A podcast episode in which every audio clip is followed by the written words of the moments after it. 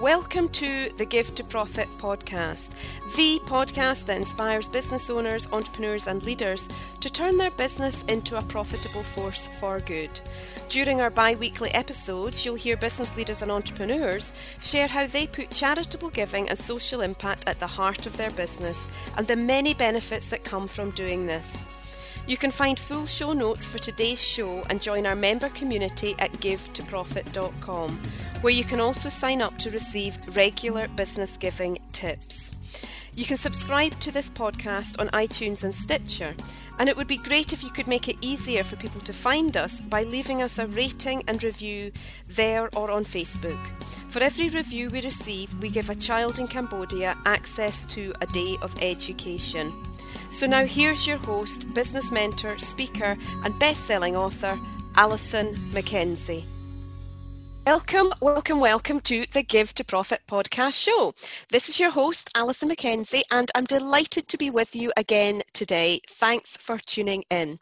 Today, I am so excited to be interviewing one of the co founders of an organisation I've been supporting in many ways locally over the years. I'm going to be speaking to Alice Thompson from Social Bite. Now, you may have heard me talk about Social Bite quite a number of times. Last year, I did Sleep in the Park. Last December, sleeping out in temperatures as low as I think minus six it got to, with about another 8,000 people in central Edinburgh. And we were all coming together to help raise funds and awareness about homelessness in Scotland. And over the years, I have bought sandwiches from Social Bite shops. I've used them as an external caterer for events, and they were the cause that I raised funds for when I launched my Give to Profit book, which some of you will be aware of, was a fundraising event in itself. And when I look back, I realise that while I've supported many causes over the years, Social Bite is just one that's just continued to compel me into action because I love what they're doing and the impact that they're having. And if I'm perfectly honest, I, even I, even though I followed them, I don't think I realised the extent of their influence in what's happening around tackling homelessness in Scotland and being a real global pioneer in this area until I saw Alice speak at a local networking event a few weeks ago. And I knew there and then that I wanted to interview her for the show. So, welcome, Alice. Hi, thank you so much. Oh, it's just a pleasure to have you here. It really is. Oh. I, I always like to start these conversations off by asking my guests to share how, how have you come to be doing what you're doing today? Oh, wow. That's such a big question. So, do you want to know how I came to do Social Bite or how or how I've gotten to where or how Social Bite has gotten to where it is now? About you. Let's hmm. start with you and then we'll go on to Social Bite. Okay. Um, first of all, as well, I didn't know that you were using us for catering and stuff. That's great. yeah, um, yeah. Whenever I do my workshops, we order in. Um, yeah, your catering. It's fab. That's awesome. Um, okay, yeah. So I uh, I grew up in the Highlands of Scotland. Um, the accent is probably slightly more Kent. Um, the so yeah, I was about seven when we moved there. I moved down to Edinburgh University. Well, Queen Margaret University in Edinburgh um, in 2008. And I did two years of university before I realized that I hated academia. um, actually, and I've gone on to realize that's not necessarily true, but certainly at the time I was rebelling against it um, a lot. so I I left university. Um, and then kind of realized that I didn't have a plan and I didn't have a job. And I had been studying event management. So I found a an advert for an internship, an unpaid internship um, in Edinburgh with what was made out to be a national scale events company online. And then when I went in for the interview, I was interviewed by Josh, who is now my co-founder at Social Bite. Um, so yeah, we kind of worked together for a couple of years in events, and he kind of explained to me that yeah, it wasn't a national scale events company at all. It was just um, that he had some national scale ideas, but didn't really have any money to pay anyone. Um, so he was offering unpaid internships to event students, which was quite smart. Um, so yeah. So he just sort of said, you know, do you want to stay and just help me um, put together this Scotland ski show thing that we had planned at the SECC and um, see whether or not this business awards idea he had had was coming was going to come to fruition.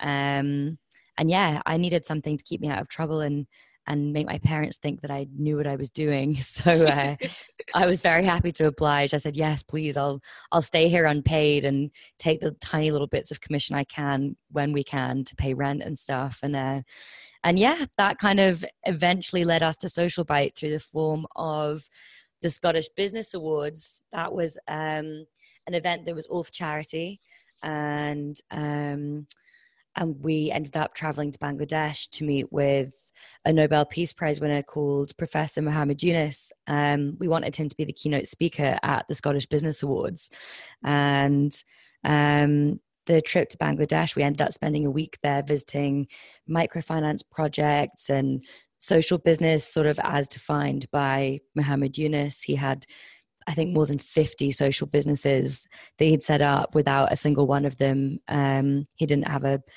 he wasn't like an owner of a single one of them. They were all owned by the people for the people.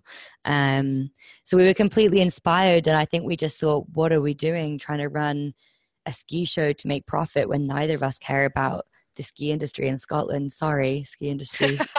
um, but yeah, it was nothing to do with us and not, nothing to do with our passion. And this was suddenly this amazing opportunity to go, whoa, we should sell that event now that we've I mean we we ran that event once and almost bankrupted ourselves and then ran it a second time um, and it was sort of the second time was like go big or go home and we managed to make a small success i think we made about 30 grand or something which felt like millions um, at the time. And and so yeah we were able to sell that event because we had proven that it could be profitable. Um, and that was how we set up the first ever social bite. We put all of the money into the first ever social bite on Rose Street in Edinburgh. And the journey's kind of gone on and on and on since then. It's grown legs and arms. It certainly has. And for people who don't know what social bite is, I mean, I'm sure that, that many of our Scottish listeners will, will know exactly what it is. But for others, mm-hmm. would you like to explain what social bite started off as and what yeah. it's become? Yeah, sure. So, so we came back from Bangladesh, sort of bright-eyed and bushy-tailed, with this idea of social business in our minds, and um, we said, okay, let's set up a social business, and it's gonna. Um, we had only really been made aware of two there's two types of social business that Muhammad Yunus had defined.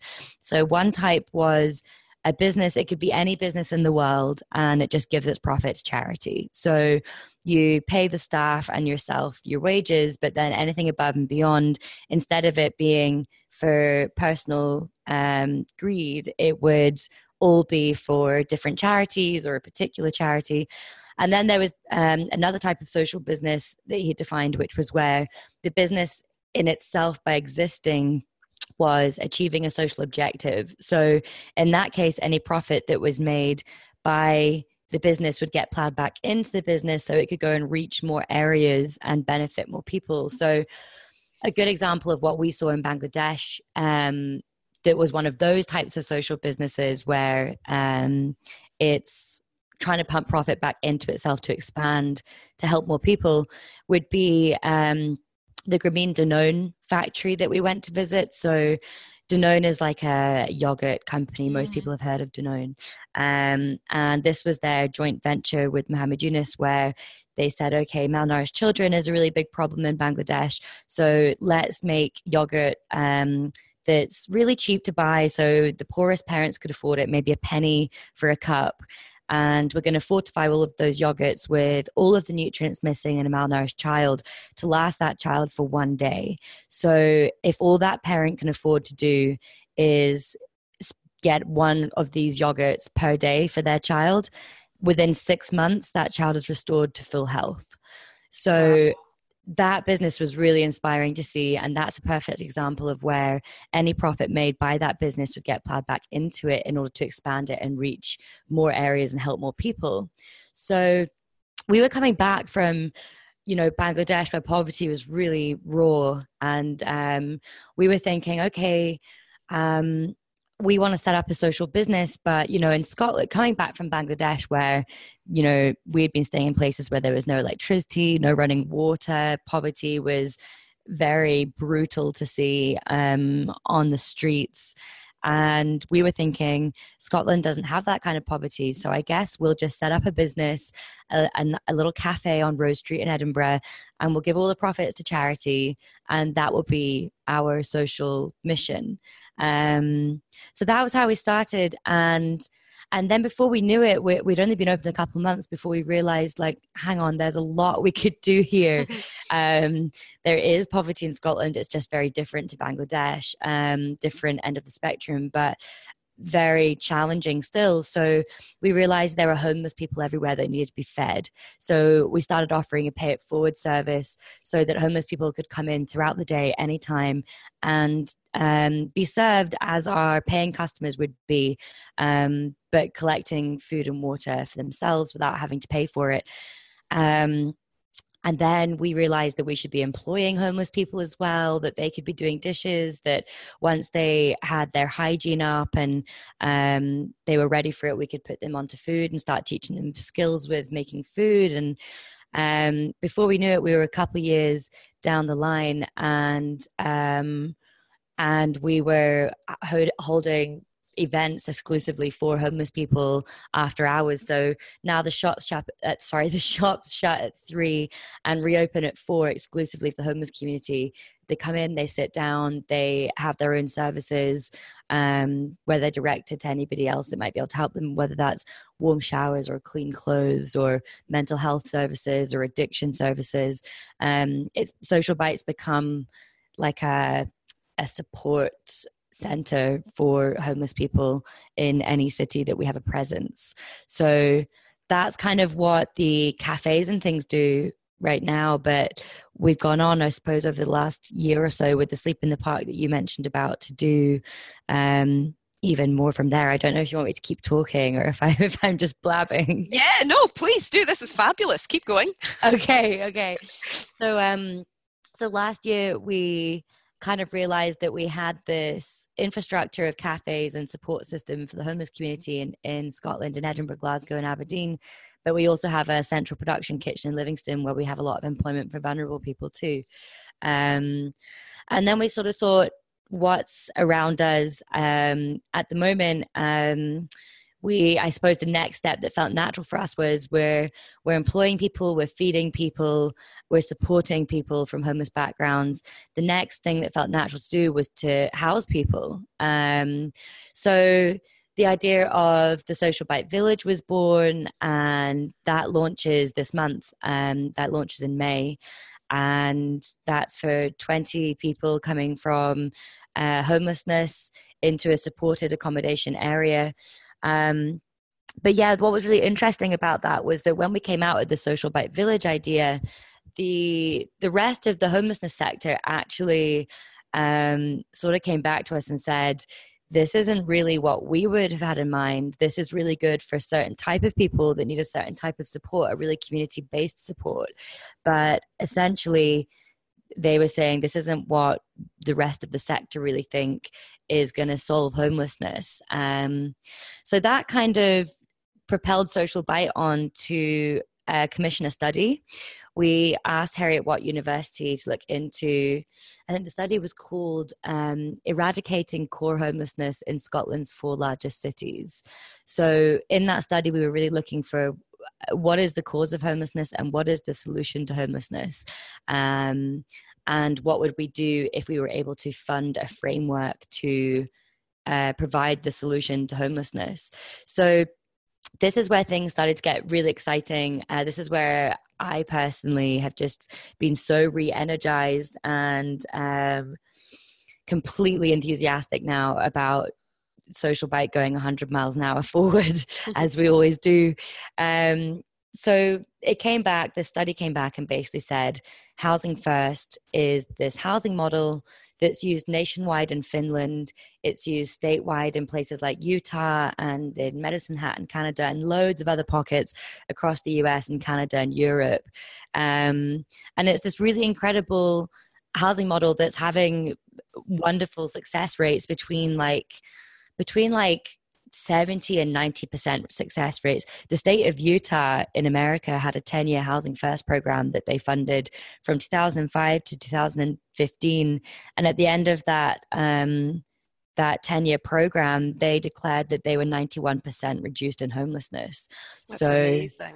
it is amazing. And it's not like they've just you know created housing and moved homeless people into this housing and then gone okay we've we've cleared homelessness up they've just literally you know done that study over a 10 year 10 year time frame where at the end of 10 years they've gone 10 years down the line this is still working. We're still 91% reduced. Um, so with this information we were like wow what can we do to make this happen in scotland? And then sleep in the park happened. So as you said, that was where we had about 8,000 people come and sleep out right below Edinburgh Castle in the city centre of Edinburgh. We raised £4 million and that has opened the door for us to lobby government to adopt this housing model as policy. So, with with Sleep in the Park, we're basically funding and orchestrating the 800 Homes campaign, not to be confused with the village, although the village is still happening and will provide support to a very specific um, community of homelessness the 800 homes campaign is completely different and we'll be focusing on housing people integrating them into um, the city areas across edinburgh glasgow dundee stirling and um, and that's going to be over the next year and a half. We're going to be funding that. And we're doing it with the help of Cyrenians, Crisis, Streetworks, Turning Point, all of these incredible charities that have worked in homelessness for much longer than us. They're helping design the Housing First support system that is so crucial to making that housing sustainable. So, that in short is what we've been up to and where we're at now wow. And what, what I mean, what just strike? There's a couple of things that really strike me here. Is you know you start you start off as a cafe, yeah, is doing good, and we're talking. I mean, for anybody who isn't aware of Social Bite, we're not talking over years of this happening. This has all happened quite quickly, hasn't it? Because when did you launch? When did yeah. Social Bite launch? Yeah, we launched in 2012 and we expanded mm-hmm. to, we went from eight staff and one shop to um, seven or eight operating units with over 100 staff in, I think that happened in about three and a half years. Mm-hmm. Um, and then more, yeah, so we're now into our it'll be six years in August this year yeah. since we opened our first shop. And literally, that was just Josh and I and his brother Jack um, painting the shop, putting in the electrics, uh, mm-hmm. definitely doing some questionable paintwork. um, and yeah, it's just, we've just been absolutely, we've been both crazy lucky and really supported by our customers and the public with our fundraising campaigns to allow us to do bigger and better things and help more and more people each year. Yeah. And so for just to clarify for people listening to this, what is the structure of your business? Is is is, is it like a social enterprise, a charity, is it a group? Yeah. Is it, you know, what is the structure of it? So it's it's essentially it's a social enterprise. That's how we set it up. Mm-hmm. But then since then, because um, they they now have the CIC um, model oh, yes, that can be yeah. used for a social enterprise. But at the time, they didn't have that, so we just registered ourselves as a limited company, um, and since then realized that as much as it would be nice for a social enterprise to pay for all of Scotland's um, homeless to eat every day, it's actually um, not advisable at board level for a limited company to be doing that, or you'd just be in debt immediately. So we registered a charity so that that charity could both fundraise but also pay for. Um, any of our food being distributed and support services that we're providing the homeless community every day. So now we have the Social Bite Fund, which is the charity, and that's like the parent that like owns the limited company. So we have a charity board, a limited company board, but we also have Home Restaurant, which has its own restaurants board, um, which also offers opportunities to people affected by homelessness to learn restaurant skills, chef skills, um, and they also open the doors every week to the homeless community to come and sit in and have a restaurant experience and be waited on like like normal members of society rather than soup kitchens or church halls, which is also amazing initiatives. But it's nice to kind of feel part of society. So that's what the restaurant does as well. And then we have, um, yeah, the village, which essentially is sits under the fund. Yeah. Okay. Got you. So there's kind of a complicated structure, but that's how we're a little family of different boards, basically. Which clearly works. it does. It does. It's not without its complications in terms of like everyone trying to figure out where everything is, but we're getting really good at all of that now. So yeah, yeah, yeah. It's been exciting and getting to. I it. think I think a lot of of the support uh, and it must come from the fact that so many of us can just see the results you're getting and driving it forward you know um, and without a doubt you know what you do has inspired it won't just be me there'll be many many others to mm-hmm. do different things so i mean i can remember oh it was i don't even know how many years ago it was you know seeing a little clip about on christmas eve um, mm. going out and giving homeless people food yeah streets in Princes Street. Yeah. And ever since then, each year I go out and I give chocolates. Or last year I was at, a, you know, I was it was mince pies. I can't, you know, everything, you know. And, and actually now I also having seen and watched what you guys have been doing i just i just feel more comfortable now that i go up and have conversations with people that are sitting instead of ah. walking past or just giving them money you know oh, and it's those those com- conversations are precious so mm-hmm. you know the impact you have so, you know i quite often talk on this show about how do we measure the impact that we have a lot of the time you just won't even know the impact you're having because you'll have people like me that have just observed things from a distance that go out yeah. and do things because you've inspired us to do that that so, is true it, it can be quite intangible to, to know what impact we've had um, in terms of all the people that might have been inspired to do their own good or to change their own attitudes towards homelessness. And I think it's massively helpful that we we were always very um, adamant that our stores would be very city center locations and always right next to our competitors so we couldn't afford the really good spots right right next to them but we could afford like around the corner and then we would just really be very um, dogmatic and poach customers from right outside of competitors stores and uh, and so that that's i think that those city center locations have really helped us to be taken seriously and people can see you know customers see homeless people coming in and eating and um, and you see people queuing to get in at four when we reopen exclusively for them there's sometimes huge queues of people um, waiting to get in to to have their social um, and food e- event with us so um, i think that that's hopefully why people have been able to see the good that we're doing. Yeah, yeah.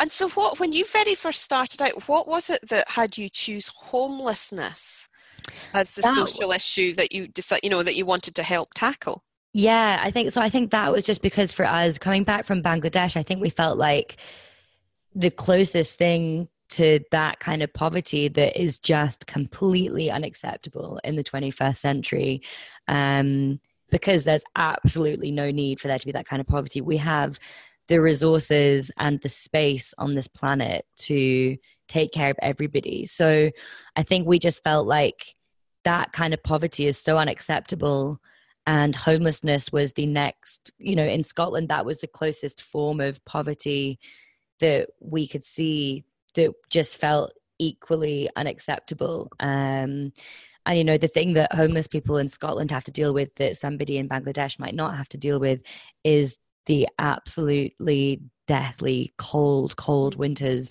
that seem to last for six months at a time now, which is fantastic for us that live in Scotland. But um, mm.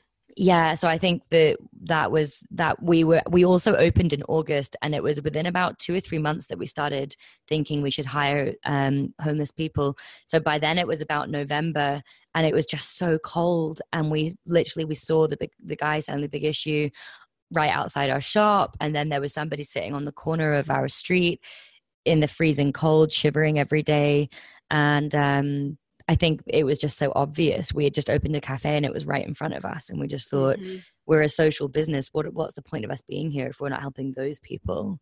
Um, yes. Which is beautiful, you know, when so many other places do quite frankly turn homeless people away, which mm. is just, you know, to me is appalling.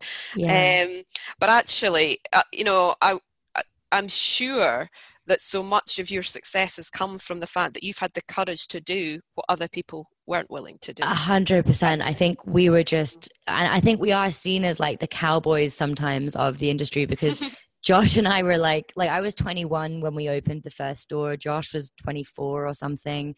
We were just a pair of kids with like really naive, idealistic um, vision. So there's definitely been times that we've just done stuff that may or may not have been for the benefit of the company, but it was for the benefit of the person that it needed to help in that moment. And um, and that was how we got stuff done. But I would say um, it's a really difficult one because I also have like a lack of patience for businesses or companies that alienate homeless people, whether that's that they don't let them in, or even a few years ago, there was an article in, I think it was in the Scotsman or something, or in the Evening News in Edinburgh that um, that we were thinking about banning beggars from um, or I think Edinburgh Council was thinking about banning beggars from city centre so that we don't affect tourism and shoppers at Christmas time in order to boost the economy. Um, and we were, and I thought that was absolutely disgusting that we were going to try and clear the poorest people from the street so that we don't have to be burdened by knowing that there are poor people around us while we try and spend money in these establishments.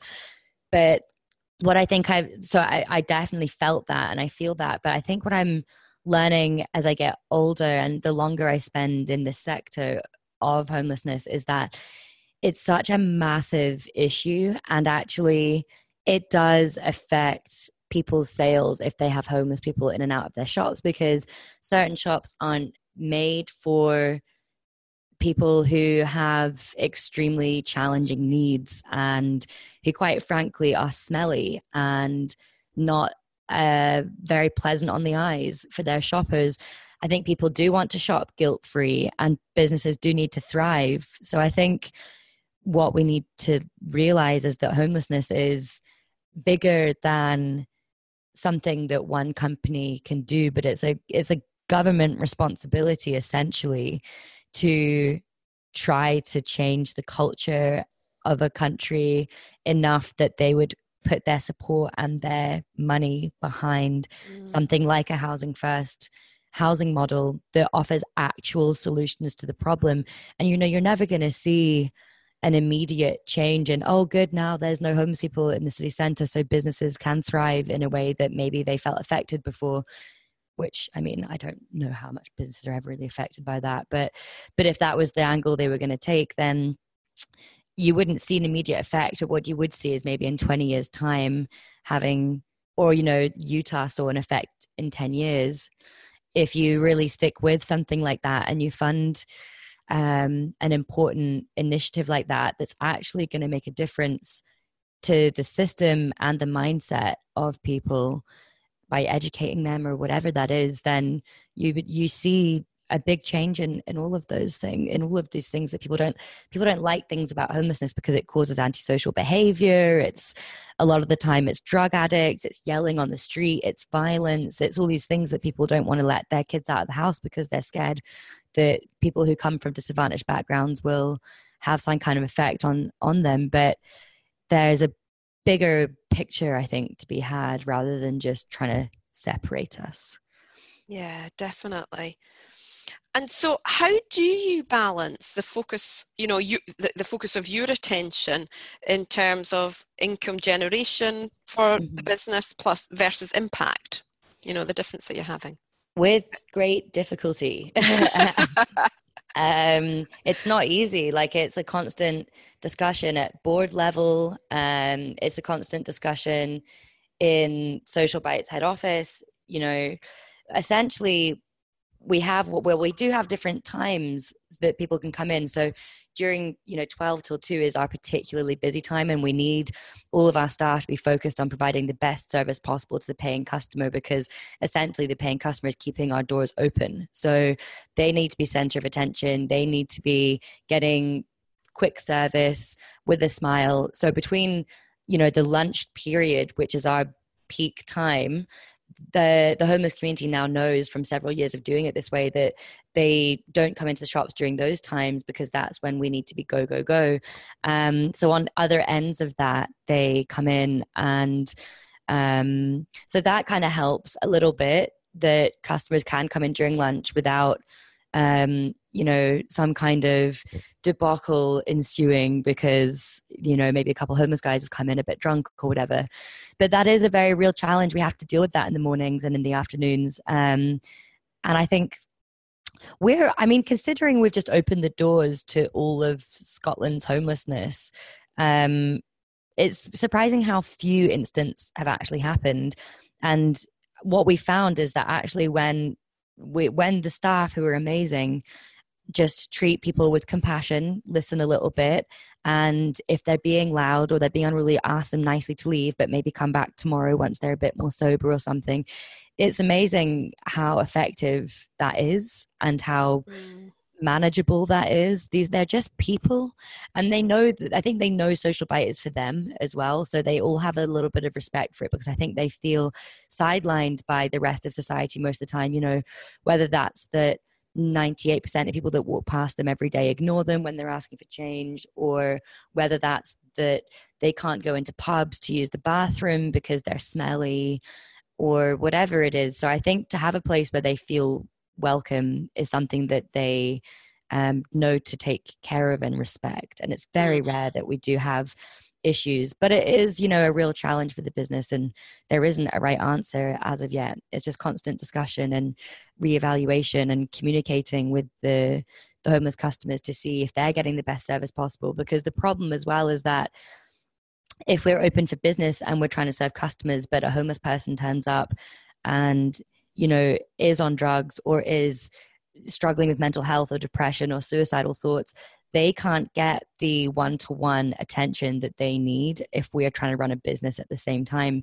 So there's also discussion about us separating the times, but using the same venue. And yeah, we're just rolling with the punches and just uh, our whole thing is like, we'll figure it out as we go along because as we go along we'll learn what's best and we'll keep adjusting constantly we never really arrive at one final point we just think constantly how do we help the most people most effectively with the most compassion at any one time and then we do that.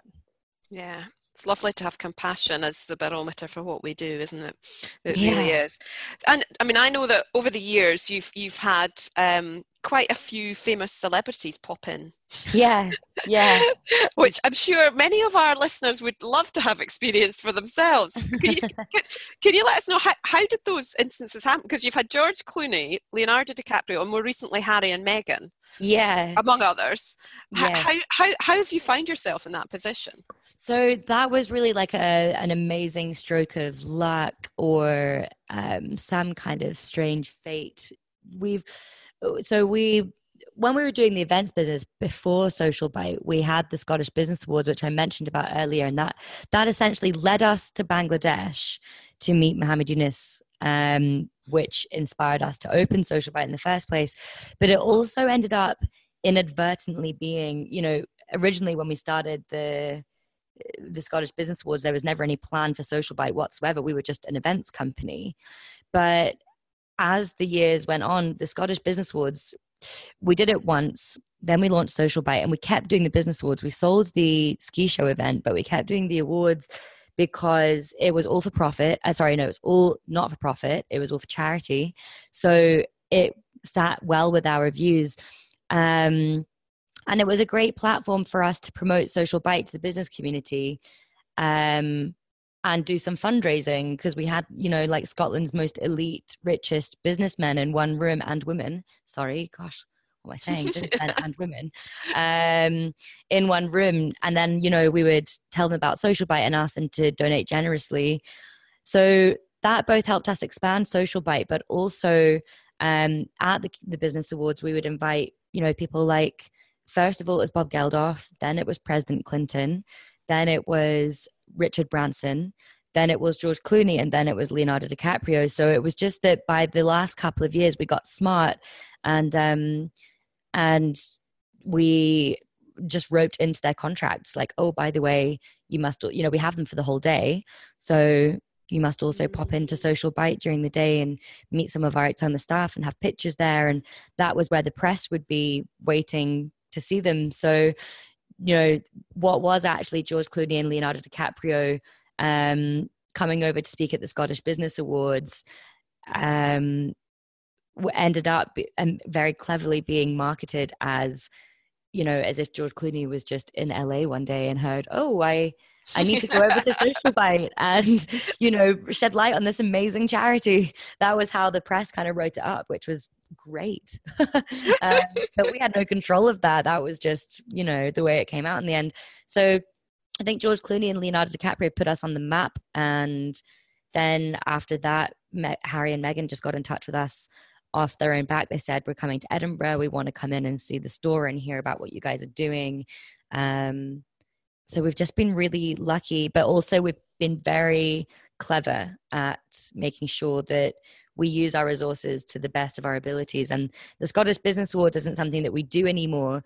Um, you know, we did Sleep in the Park last year, sort of instead, um, because that more aligns with where we're at now and what our values are. But um, the Scottish Business Awards was always for charity, and George Clooney and Leonardo DiCaprio don't charge. They just say, okay, so this is my charity. This is the charity that I raise millions of pounds for every year. And this is how much you have to pay that charity in order to have me for a night. So mm-hmm. the whole thing just worked really well.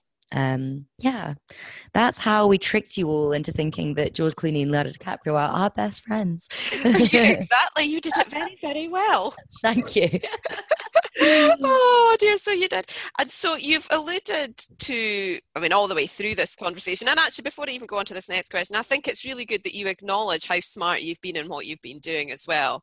Because a lot mm-hmm. of this has been the way you've been doing things for the last, you know, over the last few, you know, quite a number of years that have all come together, which is, mm-hmm. it's, it's great to just hear that, you know, the you padding out i guess how things have happened in my yeah. mind you know um it's it's really really interesting so you've obviously had the support of a lot of businesses. Was was the was the Scottish Business Awards and the Sleep in the Park was that the main way that you really got the support, or actually, I suppose you've also mentioned, you know, that you're in a very prominent position in city centres, so you're very yeah. visible. Well, is there anything else you've been doing to engage businesses to get their support of you?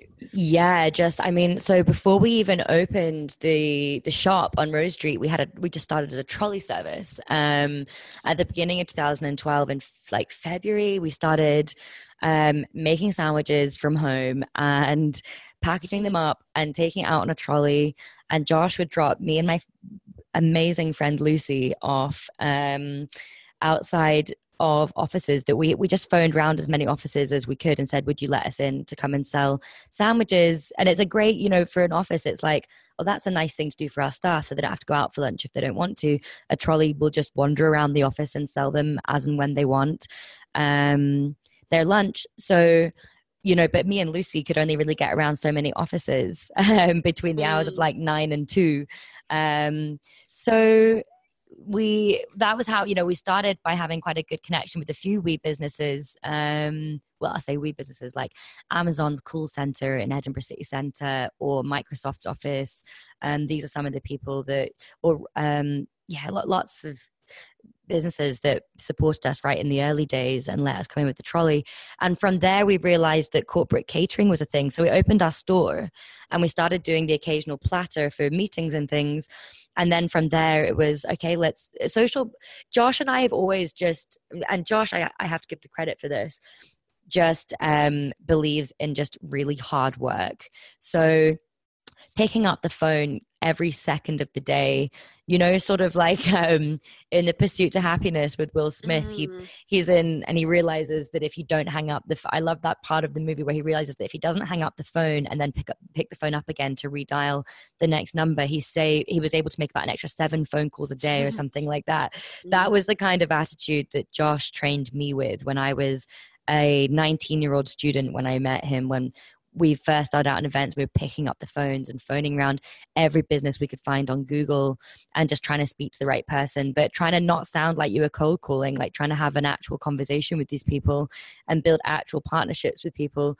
And we did the same thing with Social Bites. So it was phoning every company in Edinburgh that we could see, that we would walk around you know um, office areas and write down every office that we could find. We'd go up to buzzers and write down every company that was in that block. We would Google and phone and email and write letters, just trying to get people to use us for corporate catering. And it was like, you know, it's really simple. We'll employ the homeless people, we'll give the money to charity, we'll make you look good for your CSR. All you have to do is buy your lunch from us instead of whoever it is you're buying your lunch from right now. And um, that has been really an integral part of social bite success has been the corporate support that we've had in that sense um, even the sleep in the park we couldn't have done that without having done the ceo's sleep out first the year before um, which was a much smaller event on charlotte square in edinburgh but um, that came from having contacts uh, sorry having contacts from the business awards a few years ago you know having done the business awards five times we had good contacts there but also the support from the corporate community for using our lunches. Um, so yeah, there's just really hard graft and just like it's it's funny because we get a lot of people getting in touch with us that are very lovely, sweet people, but they'll write emails and things saying, you know, I want to open up something like Social Bite in this place where I'm from. How did you do it? How did you get this? How did you get that?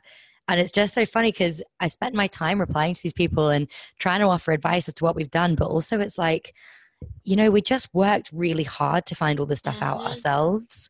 And it's going to be different wherever you are. And you just have to start phoning around and not expecting to have like a perfect business plan or a perfect intro to someone. Just test the water and see what happens. And if you make a mistake or you burn a bridge, learn that lesson and try again somewhere else. That's really been a big part of it. yeah, and you know and that's a really good lesson for so many people in business to hear because so many people want it to be easy yeah.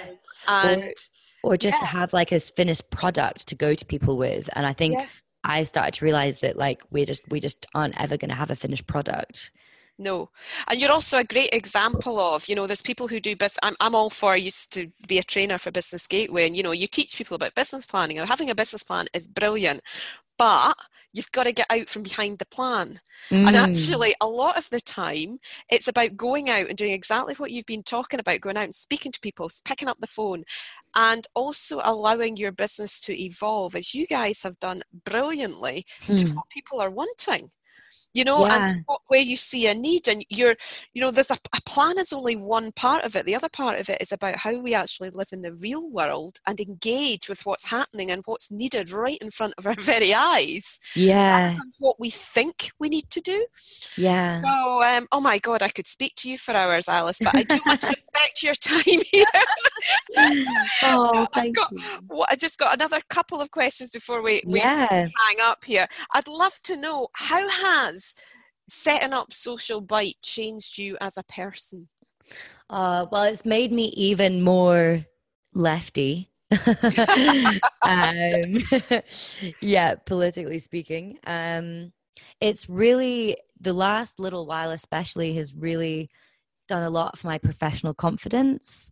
Um, it's changed the way that I relate to other people, I think. Um, and it's completely changed the way I see homeless people as well. It's like, it reminds me of that the way I feel about homeless people um, or criminals, even in our society, is the way that Finland and um, more sort of Netherlands look at criminals. And I read this other day. They look at criminals not as criminals, but they look at them as citizens in need of services because they consider it that if that citizen has committed that crime or has behaved that way or has ended up homeless, our society has failed them and they therefore require further services that our society should pay for to change their life for the better. And I think that's my philosophy now with my approach to vulnerable people in our society rather than being a little bit intimidated by them, which is what I think I was before. So there's so many ways, so many ways. Everyone should start a social business. It does so many amazing things for you. It does, doesn't it? And that's the thing. I talk about that quite a bit with, you know, volunteering and, you know, I've done a lot of humanitarian mm-hmm. work out in mm. Rwanda. And you when wow. you when you do this kind of stuff, you think you're going to help them. Actually the greatest gift is yeah. when, when you have a, so go there with an open heart, you know, yeah. and you just partner and treat these people as human beings yeah. equally you come away with the biggest gifts. Absolutely. Uh, you know, it flows in that direction. So, um, so if there was a way, you know, if people want listening to this want to support Social Bite or get involved and reach out, what's the best way they can do that? So you can support us by if you're under 16 or if you have under 16 year olds, you can have them take part in the We Sleep Out, which we're launching this year. Um, probably oh, launching it. Lovely. Um, that's like a sleep in the park, but for under 16s, they go and plan their own, they hold it themselves. Um, and I'm really excited to be launching that this year. Um, if you're over 16, you can come and take part in the Sleep in the Park again this year, which is going to be really exciting. It's going to be bigger and better this year, but I can't talk about the details of that just yet. It's launching next month. Um, and it, or you can donate, um, but above all of that, if you just want to keep up with us, you can go find us on Twitter. On Twitter, we're social bite underscore. And on Instagram, we're social underscore bite which is annoying. We should probably just be the same thing on both. But and then on Facebook, you can just find us on Facebook by typing in Social Bite. So yeah, that's that's how you can find us and support us. And thank you so much to everybody for listening to me rambling for so long at a time. oh no, you've had so much really, really um so much information and insight and knowledge and experience to share with us. So thank mm-hmm. you so much for your time, Alice. It's been an absolute delight. I've really enjoyed speaking to you. Thank you so much for having me on. It's been an absolute pleasure. Oh, brilliant. So, uh, thanks to you for tuning in and listening to us have this conversation. Remember to check out givetoprofit.com or alison.com for the full show notes, plus the links to Social Bite that Alice has shared there with us here today. And if you would like to learn how to raise funds for a charity or social cause through your business in a way that's ethical, easy, and complies with cause marketing legislation, remember to check out the Give to Profit Fundraising Challenge. It's an online challenge you can join anytime with a mix of online training lessons, a forum and support from me during live Q&A calls. So again, you can find details of that in the show notes. So until next time, remember business is a great opportunity to be kind. Thanks for listening to the Give to Profit podcast. You'll find full show notes for today's show at givetoprofit.com, where you can also check out how to join the Give to Profit member community, a special place that you can connect with Alison and other like minded business owners and entrepreneurs running businesses that are both profitable and doing good in the world. Or you can join the Give to Profit Fundraising Challenge to learn how to incorporate fundraising into your business and marketing in ways that are effective, legal, and grow your business. To find out more, go to givetoprofit.com. And if you don't already have a copy of Alison's book, Give to Profit How to Grow Your Business by Supporting Charities and Social Causes, remember you can get a copy on Amazon and the Book Depository around the world.